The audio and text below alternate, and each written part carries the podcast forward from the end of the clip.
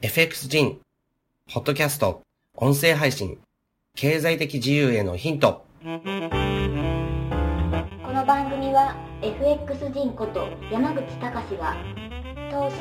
経済、経営をテーマにお送りする学べる情報番組です。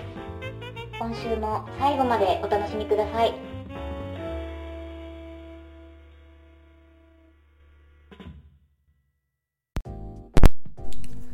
はい、えー、フェクシンのポッドキャスト配信です。えー、今日はですね、実は自分今日ですね、えー、ニュージーランドのですね、不動産を1件ですね、追加で購入しました。えー、日本にいるんですけど、まあ、日本からですね、あの、外貨送金しまして、えー、そしてですね、ニュージーランド大使館に行って、まあ、あの、購入したっていうことをこう承認してもらう、えー、その作業をしてきたんですね。で、これで自分はニュージーランドのですね、不動産を、えっ、と、4件、えー、所有している状態になります。で、4件所有すると何が起こるかっていうと、まず一つはですね、あの、日本で、でですね、まあ、自分は会社ももちろんやってるわけですけど、日本円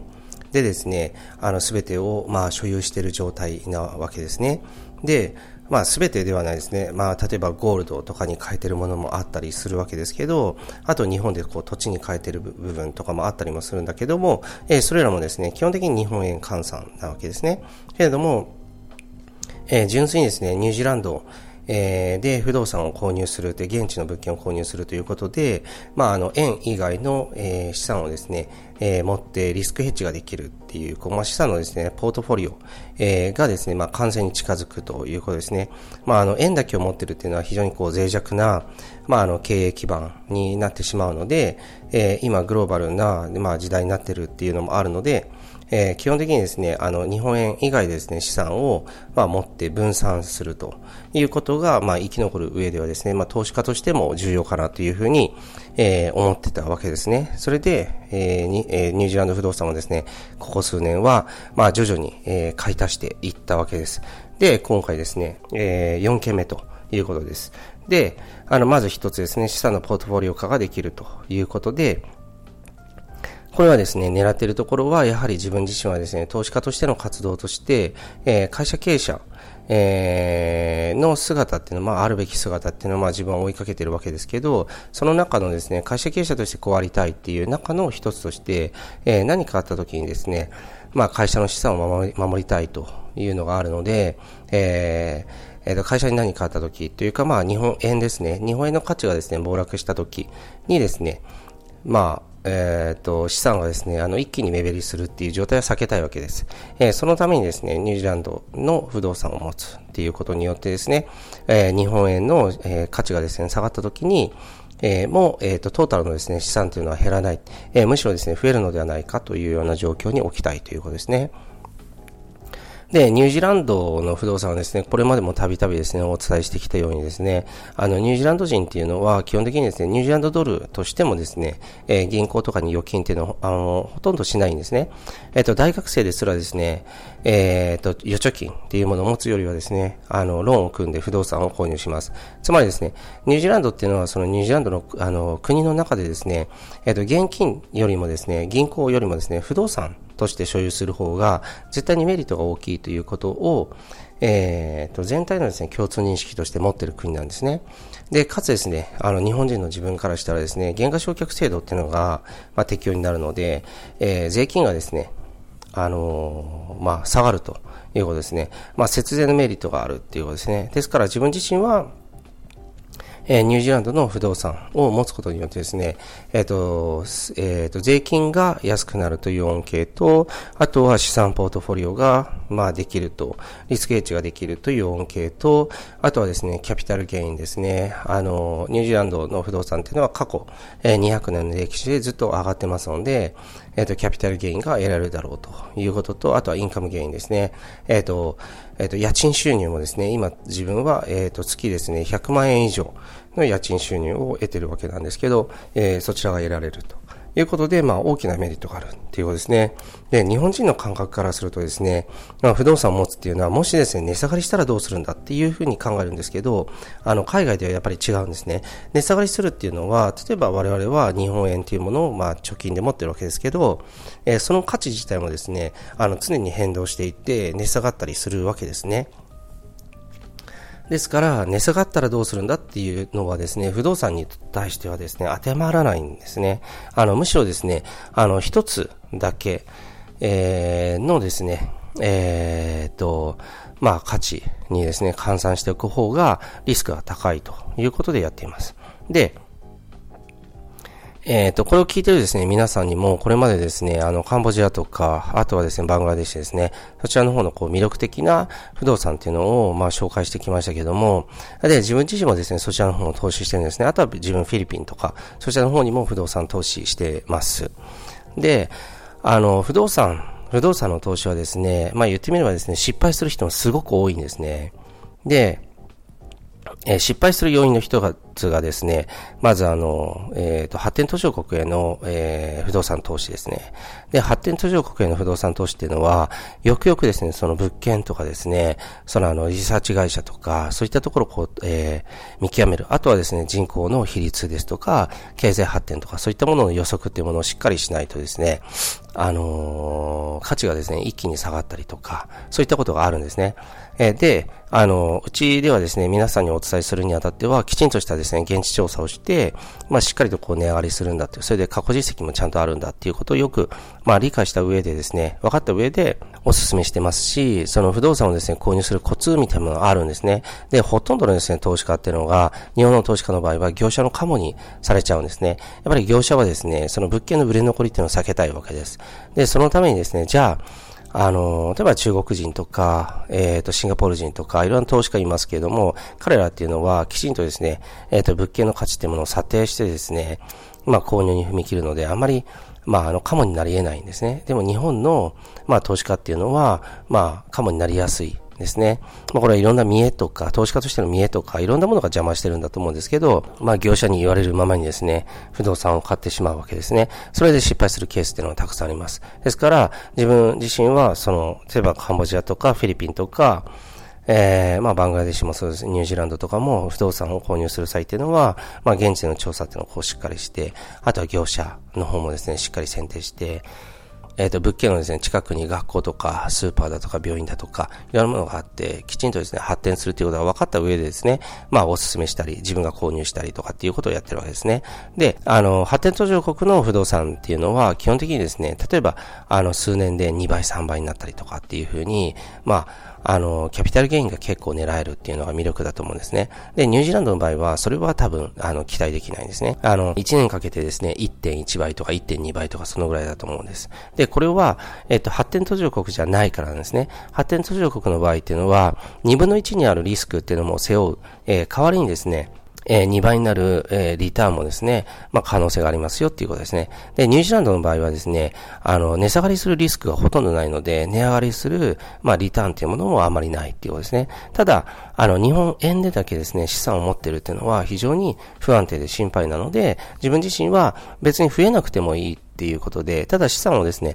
防衛するという観点でニュージーランド不動産を買っています。で、あの、会社に何かあった時に、えっ、ー、と、その資産を、まあ、会社にですね、こう当てることができるということを考えてですね、やってると。いうところなんですね。で、ニュージーランドのですね、不動産に関しても、時期が来たらですね、えー、皆さんにお伝えしていきたいなと思ってますし、えっ、ー、と、こういう魅力があって、例えばこういうふうに、まあ、購入するとうまくいくんですよっていう、すごく不動産としての難しいものなので、自分もですね、ニュージーランド、ニュージーランドってもう多分、皆さんに言い始めて、もう2年ぐらい経ってるんですね。けれども、まあ、あの、徐々にですね、まあ、あの、皆さんにこう、お伝えできる、えー、準備っていうのをこう、整えていきますから、まあ、あの、よかったらそこでですね、ニュージーランドの魅力にまた触れてほしいなと思っています。で、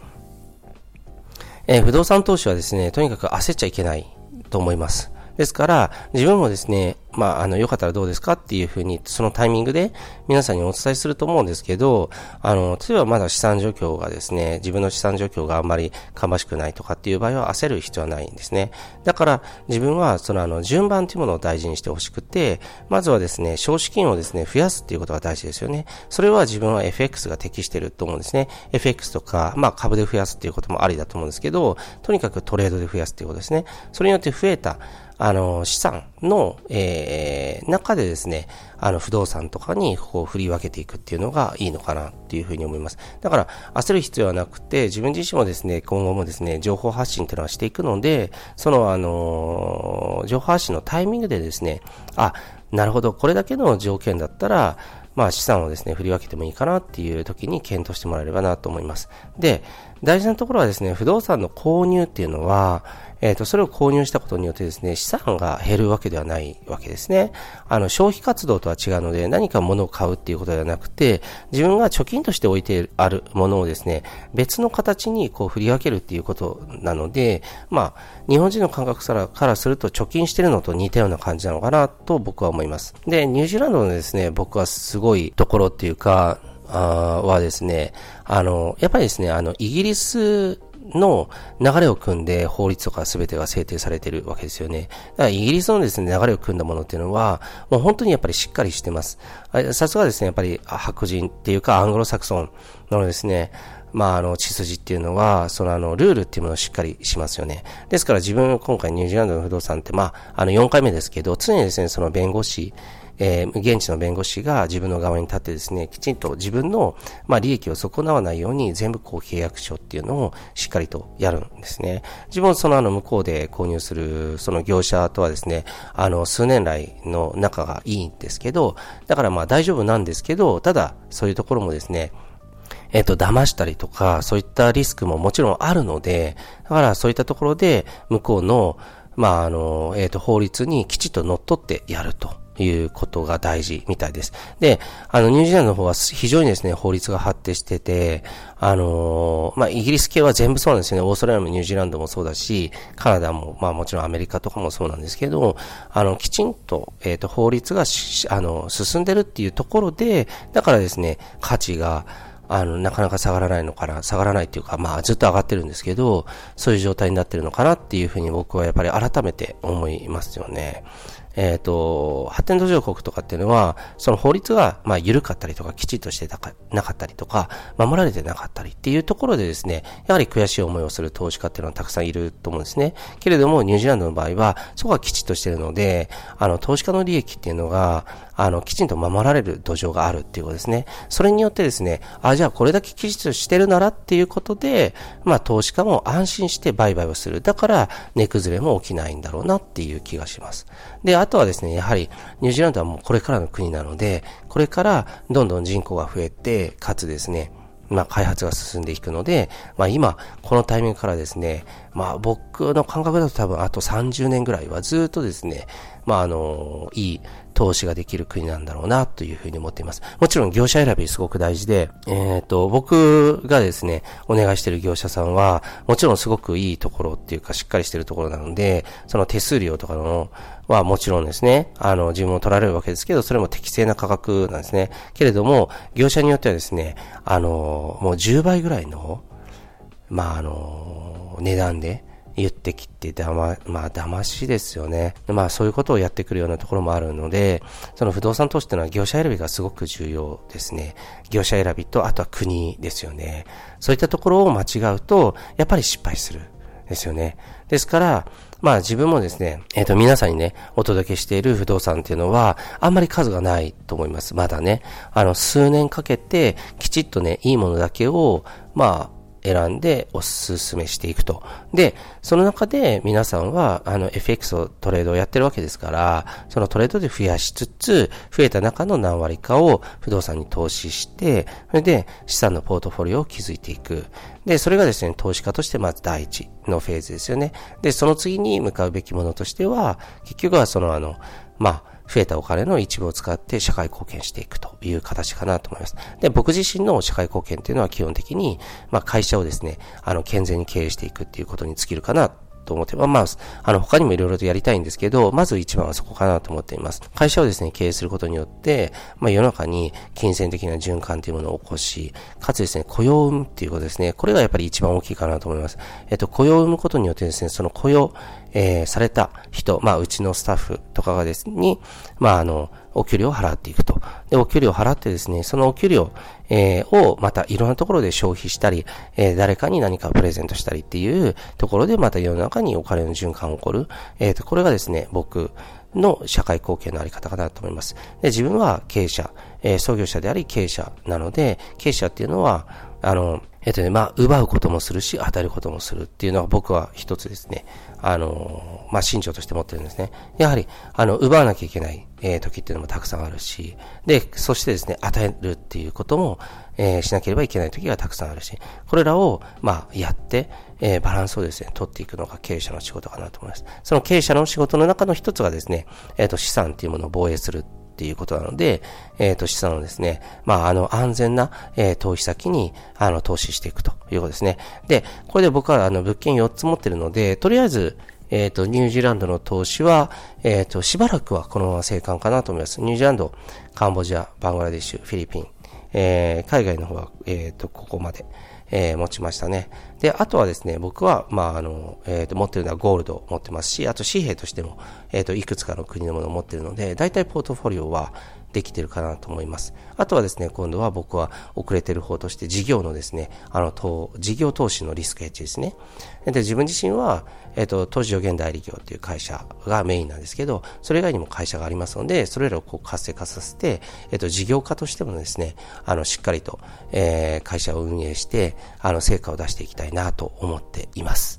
はい。それではですね、まあ自分の近況報告にもなりましたけれども、あの、えっ、ー、と、投資っていうものをですね、まあどういうふうに捉えるかっていうことについて、えー、今回ですね、ポッドキャストで、えー、お話しさせてもらいました。はい。以上です。参考にぜひしてください。今週の放送はいかがでしたでしょうか？弊社クロスリテイリングでは投資に関わる様々な情報を発信しています。ひらがな3文字で投資に教科書の科で投資家と検索してみてくださいね